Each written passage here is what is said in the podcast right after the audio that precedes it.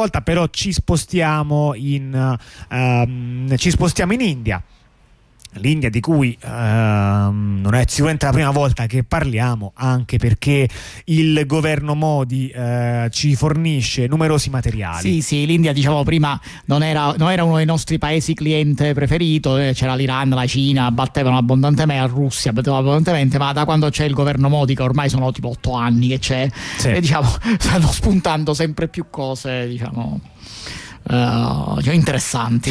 Eh, che questa in effetti è interessante, perché secondo me, no, è, cioè, diciamo, la si può leggere in, uh, in tanti modi, no? Diciamo, uno che sta più ehm, sulla forma e uno che va più eh, sulla sostanza. Eh, ma anzitutto la notizia. La notizia è che l'India ha, um, sta facendo una legge con cui eh, sostanzialmente impone alle grandi piattaforme, per esempio fi- Facebook e Twitter, di um, diffondere informazioni false sugli affari del governo, ma è chiarendo che la falsità delle informazioni lo, la gestisce Nuova Delhi. Sì, okay, sì, la gestisce, quindi... hanno che il governo farà un suo proprio sistema di fact checking e sostanzialmente bisognerà eh, diciamo eh, adempiere al, a quello che dice il governo, cioè se il governo dice una cosa è vera, allora eh, andrà considerata vera, se è falsa andrà considerata falsa. Eh, questa cosa uno potrebbe vederla, allora questa cosa già se ne parlava in India già da un po' di tempo, già da mesi se ne parlava, ora a quanto pare hanno fatto l'emendamento alla legge eh, alla legge sulla tech, sulla, come si chiama, sulle infrastrutture tecnologiche, su que- per questa cosa. Ci sono due livelli, appunto. Uno, diciamo, lo possiamo vedere come ah, bello, finalmente non potranno eh, dare più. Mi sbaglio che c'era della gente che parlava della nazionalizzazione, no? Del sì, riportare, no, il social network se, sotto, no, i dettami della logica democratica. Sì, questa cosa che, con sentita. Tutti i limiti della democrazia liberale, evidentemente sarà il, il governo, no? Deduco. Cioè, certo. non, eh, Vabbè, in eh, questo mondo parliamo di gover- questo, poi in un altro Vabbè, non lo so. O il governo e il Parlamento e la magistratura. Sì. A seconda se tu sei un poco più governista, un poco più assembleare, comunque o, da una parte o dall'altra. Si è dimenticato dei forcaioli. Eh, sì. eh, eh, la terza. Hanno dei quotidiani quelli, eh? Eh, almeno dalle nostre parti. Comunque, ehm, in base a come la vedi, ma più o meno stiamo parlando circa di queste cose qui, cioè nel senso dell'idea che eh, no, la diffusione delle notizie false, di incitamento all'odio, dovrebbe sottostare alla volontà popolare espressa nei termini della democrazia liberale, che, che però è proprio quello che sta succedendo in India. Sì, quindi, quindi se rimaniamo sulla formalità e nel mondo di un'ingenuità a piena, dovremmo dire che questa è un'ottima notizia, certo, alla faccia dello strapotere delle, delle aziende californiane che dagli Stati Uniti vogliono decidere qual è la verità in India. Esatto. Un approccio così, chiaramente colonialista. Sì, invece, invece così è il governo indiano, quindi il popolo indiano espresso eh, nella cioè sua il popolo espresso. Indù nello specifico. Sì, nel caso dell'India è il popolo indù. Per la precisione la, la, destra, tutto, la destra indù conservatrice, diciamo, in questo sì, momento. Sì, è chiaro, no, evidentemente non tutte le persone indù si riconoscono in questo governo. Sì, è il che decideranno qualcosa, una cosa è vera o cosa è falsa. Ora, giusto come lancio un hint, magari forse provocatorio, eh, il partito al governo in India, eh, il B J P, che è tipo Bhagavad Gita, l'ho dimenticato, vabbè, una volta lo sapevo la comunque è il partito nazionalista indù ed è un partito che, nonostante non faccia parte della sua piattaforma politica, sostiene quella che è la cosiddetta, giusto per dirne una, la cosiddetta scienza vedica, che sarebbe sostanzialmente, che scienza vedica, diciamo, può, può avere due accezioni. Una è quella di quelli che studiano i testi sacri indù. Ok, questa è una scelta. E cos'è la religione? Accezione, studio, diciamo, canonico, quindi diciamo è una cosa con tutta la sua dignità storico, filosofica, eccetera. Gli altri sono quelli che ultimamente in India è molto diffusa questa cosa, che pretendono di eh, fare Eh, risalire qualunque scoperta scientifica o gran parte delle scoperte scientifiche, inclusi tipo i vaccini, incluse la, la, l'astronautica, incluse eh, appunto il, eh, gli aeroplani. Astronautica, tra l'altro, poi ne parleremo dopo. Ora non, non vorrei sì, c'è sì. troppo uno spoiler, no, però no, rimanete no, sintonizzati. Dopo, dopo. Eh, eh, che lo fanno risalire a cose fatte migliaia di anni fa e che, e che sono riportate in senso allegorico, dicono loro, nei testi sacri indù. che loro dicono anche, c'era anche la gestazione per altri, eh. Molto interessante, sì, ah, sì. Quindi anche insomma temi di sì, un sì, certo dibattito culturale, genetica, tutto era già stato fatto dagli indù tipo cinquemila anni fa, quattromila anni fa, quindi ora eh, il partito al governo sostiene queste posizioni anche se non fanno parte della sua piattaforma, quindi immagino che queste sono le persone che poi dovrebbero giudicare se una notizia è vera o falsa. Ma questa è la provocatoria, così, tanto per ricordarsi, tanto per inquadrare un pochettino in che, in che paese sti, di che paese stiamo parlando. Um, e invece torniamo nella um, liberissima uh, Europa, nel liberissimo Occidente per uh, no, eh, non dovevo andare. No, no, non dovevi andare. Perché, non dovevo andare, no, rimango. No, perché c'era una, no, una notizia aggiuntiva, giustamente, cioè la conclusione di questa. Giustamente. Ah, ma sai che non ci ho cliccato. Ah, okay. No, giustamente. Il, uh, chi sono i primi ad aver avuto alzato, diciamo, il sopracciglio su questa cosa? I giornalisti. Perché? Perché se tu puoi dire che a un social network, Google, Meta o quello che sia, se una notizia è vera o falsa, figurati se non lo puoi dire, non lo puoi dire ai giornalisti. Che, e tra l'altro, che tra l'altro genere, i giornalisti che pubblicano le loro inchieste, dove le pubblicano? Bah, magari sul loro giornale, su qualche giornale fondo... fisico che comunque poi spunterà sulle piattaforme online, oppure no, oppure no, perché se il governo dice che quelle cose non sono vere, pure che sono tipo il frutto dell'indagine sul ministro X, eh, non spunteranno. Quindi questa cosa facevano notare eh, appunto eh, i giornalisti indiani, ha una potenza dirompente perché sostanzialmente, sost- sostanzialmente permette al governo di decidere cos'è la verità e la falsità, non solo per quanto riguarda le fake news, ma anche per quanto riguarda il eh, giornalismo. Tra l'altro questa cosa fatta non da un ministero importante, ma un ministero su, su, su, delle elettroniche e delle infrastrutture tecnologiche, quindi è un ministero, diciamo, che si occupa specificatamente di, di una cosa ben precisa, quindi non dovrebbe avere voce in capitolo su, appunto, sul giornalismo. Eh, ovviamente il governo ha risposto che eh, non verranno eh, censurati eh, i giornalisti, quindi eh, quindi beato chi ci crede. Quindi beato chi ci crede, perché giustamente no, no, questa è la questione del, di questo sistema. Questa cosa, diciamo, la notizia la lanciamo a chi qualche tempo fa, diciamo, auspicava uh, i social network nazionalizzati. Sì, sì, co- co- poi per capirci, naturalmente, da parte nostra, con nessuna passione per invece, come dire, delegare la democrazia alle aziende. No, veramente no, a volte mi chiedono, non, non, non che io, cioè, al riguardo, veramente sono davvero confuso su che cosa sia peggio e quindi, se preferite, su che cosa sia meglio, no?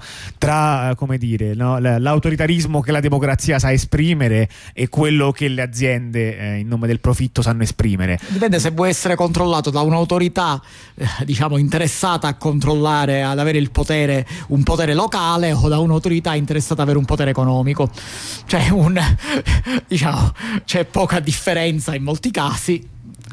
Sì, no. Beh, insomma, eh, no, con anche una serie no, di, di portati, perché sappiamo no, che chiaramente la, uh, la censura, perché poi il fact-checking è censura, no, fatto dall'estero, utilizza delle logiche completamente diverse su quello che queste aziende applicano in casa loro, perché naturalmente poi in fondo c'è eh, un'idea, eh, co- comunque un portato colonialista che ti fa guardare a quel mondo che è fuori dagli Stati Uniti come un mondo che guarda in modo diverso da quello che è dentro. Quindi alcune cose che sono inaccettabili negli Stati Uniti sono accettabili altrove. Quindi Quindi oltre agli interessi a volte ci sono anche eh, una, come dire, sì, un portato culturale che è intrinseco nel, nel fatto che eh, certe aziende che hanno una provenienza storico-geografica specifica poi hanno invece un potere che si estende ben altro. Quindi sì, però se, spezzando la lancia nell'altro senso, questo si contrappone al fatto che eh, se tu la deleghi questa cosa appunto ai governi, quando ti trovi in paesi come appunto l'India, ma pensiamo a paesi come l'Iran, i paesi arabi, cose in cui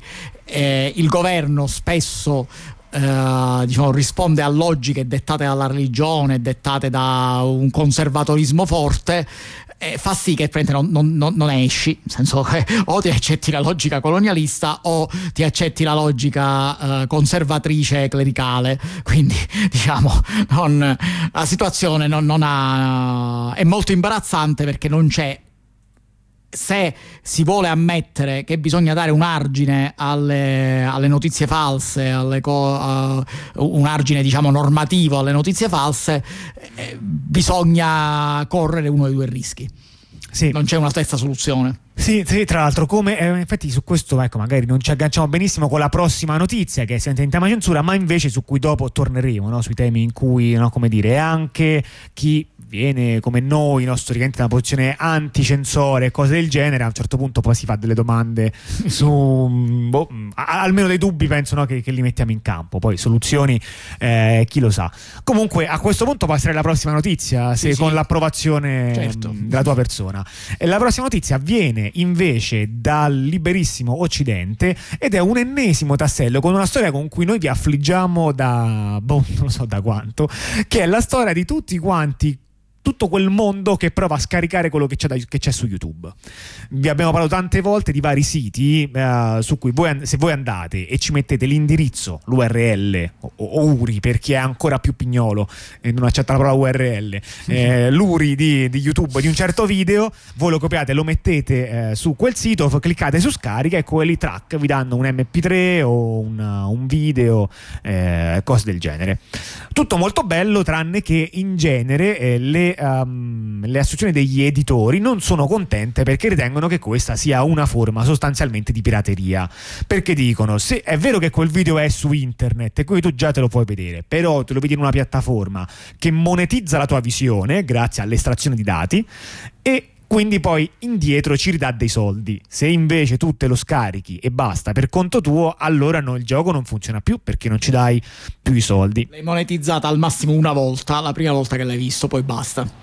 Esattamente, invece dovresti continuare a farlo, e per cui sono stati molti processi che cercavano, in molti casi ci sono riusciti, eh, tra l'altro insomma anche, anche dalle parti nostre, a chiudere alcuni siti. Bene, il, la cosa va, va anzi no scusate, c'era stato anche un altro dettaglio sempre nel passato che è importante ricordare, il caso di YouTube D L, YouTube Downloader, che è un software, verosimilmente è quello su cui molti di questi servizi si basano, ma è anche un software che si può utilizzare, diciamo, in proprio, cioè ve lo scaricate sul vostro computer e lo potete utilizzare senza nemmeno passare da, da questi servizi. E in quel caso voi potete scaricarvi il programma dal sito, ehm, lo lanciate e quello funziona alla stessa maniera, mettete l'indirizzo di un, uh, di un video e vi scarica il video. Um, questo programma era, si era cercato di rimuoverlo da GitHub, che è un uh, contenitore di, uh, di progetti e codice sorgenti, direi nettamente il più grande al mondo. Sì, l'idea qua era proprio di rimuovere l'intero progetto, cioè non si tratta di uh, non si trattava di rimuovere l'eseguibile, il sito del scaricamento, ma di rimuovere proprio l'intero progetto, cioè non rendere accessibile neanche il codice sorgente, eccetera. Eh, questo all'inizio GitHub aveva accettato, quindi l'aveva cancellato, ma poi dopo, dopo insomma, questo non gli ha portato bene in termini di pubbliche relazioni, ha nettamente cambiato lato e ha eh, invece ripristinato YouTube Downloader come accessibile, e gli ha persino eh, diciamo, pagato le spese legali per difendersi in tribunale, ha, dec- ha, fatto, insomma, ha preso posizione dicendo che l'avrebbe fatto anche in futuro in casi simili e cose del genere. Ma nel frattempo invece, qui, qui arriviamo finalmente alla notizia eh, di oggi, vediamo che c'è stata la richiesta in, um, in Germania di oscurare il sito di, um, di YouTube D L, eh, che è youtube D L punto org, mi sembra. Ehm... Notare che su quel sito in realtà non c'è niente di interessante, cioè su quel sito c'è soltanto la presentazione e la promozione, perché sia i veri eseguibili da scaricare, no? L'installer sta su GitHub, il codice sorgente sta su GitHub, ma eh, e quindi in realtà quel sito è solamente di rappresentanza. Ciò nonostante eh, lo si vuole comunque oscurare, quindi con l'idea che anche la promozione di strumenti che potrebbero potenzialmente essere utilizzati ai fini di violazione del copyright evidentemente vada oscurata. Il sito attualmente è ancora visitabile, quindi potete controllare, ehm, però c'è ancora in corso la, la causa legale. Sì, causa legale appunto fatta dal, eh, dalle solite serie di, di compagnie, eh, diciamo editori editrici, la so, Sony, Warner Music, Universal Music, queste qua, che appunto contro l'hosting provider del, eh, di YouTube D L. E ovviamente uh, dall'altra parte ci stanno appunto uh, a parte hosting provider ci sta, uh, c'è stata l'associazione uh, tedesca la società tedesca per i diritti civili, che sostanzialmente ha puntato la difesa sul fatto che eh, in realtà YouTube D L ha un sacco di usi uh, legali, e figurati, eh, figurati addirittura Amnesty International lo, lo raccomanda come sistema per documentare le violazioni dei diritti umani, perché in effetti no, immaginate che c'è un video mh, su YouTube che voi volete essere sicuri che venga conservato. Considerate che un video su YouTube può essere rimosso per motivi che sono magari del tutto ragionevoli, ma che ciò nonostante ehm, diciamo che però siano altrettanto ragionevoli i vostri motivi di preservarlo. Facciamo sì, un esempio. Immaginiamo un video che documenta una violenza di, no, di, di vario tipo. Quel video potrebbe essere rimosso da YouTube perché è un video eh, pesante da guardare, no? Che mostra le cose inappropriate, magari pubblicato senza il consenso. Ciò nonostante, anzi proprio per questo, qualcuno potrebbe volerselo scaricare perché magari quella è un'evidenza che potrebbe essere utile in un processo. Sì. Eh, magari si vuole proprio documentare il fatto che quel video è stato su YouTube, no? e, e magari no, quello magari è l'atto, diciamo, incriminato, no? Pub- aver pubblicato un video privato. Quindi ci sono dei buoni motivi per cui si vuole conservare dei video da YouTube, perché YouTube potrebbe censurarli per dei motivi che, pur accettabili, non vogliono dire che però quella cosa non vada preservata. Ricordiamoci anche il caso ehm, di quanti video eh, YouTube, non solo tanto YouTube, ha censurato per violazione del copyright, che erano video in cui delle persone cercavano di riprendere qualcosa, tipicamente ehm, abusi di polizia, ehm, la, la polizia riproduceva della musica ehm, sotto copyright, quindi ma una qualsiasi canzone famosa. Questo faceva sì che il video fosse una violazione di copyright e il video veniva cancellato da YouTube. Sì, che ecco, allora è chiaro che è interessante questa cosa, diciamo, sottolineare come eh, quel, il, la rimozione automatica di un video per violazione di copyright era più potente della rimozione richiesta dalla polizia per, per, per eh, casi che, eh, diciamo, eh, che potevano essere visti come lesivi della, dell'attività della polizia stessa. Sì, era, era molto molto più rapida. Ecco, in quel caso è, è chiaro che qualsiasi persona abbia no, la fortuna di vederlo in quei pochi secondi farebbe benissimo eh, a scaricarlo. Siccome YouTube non ti permette di scaricarlo, questo software ti dà delle possibilità eh, importanti. Quindi è chiaro che eh, criminalizzarne poi di fatto l- persino la promozione è, ehm, è molto pesante.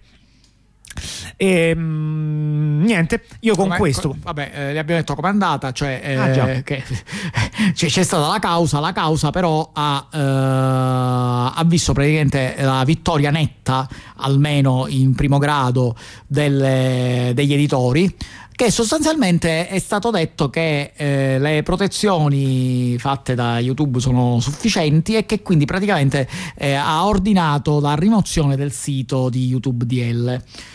Eh, ovviamente, diciamo, in mezzo alle lamentele del fatto che questa cosa non ha tenuto in considerazione assolutamente che YouTube D L ha appunto degli usi legittimi. Eh, se, uh, Uberspace, che sarebbe l'hosting provider uh, di YouTube D L, ha dichiarato che, fa, che farà appello. Eh, sempre col supporto delle società per i diritti civili, eccetera. Eh, vedremo come va a finire. Al momento il, il sito ancora è online, come dicevamo prima, eh, eh, però diciamo c'è questa sentenza pendente.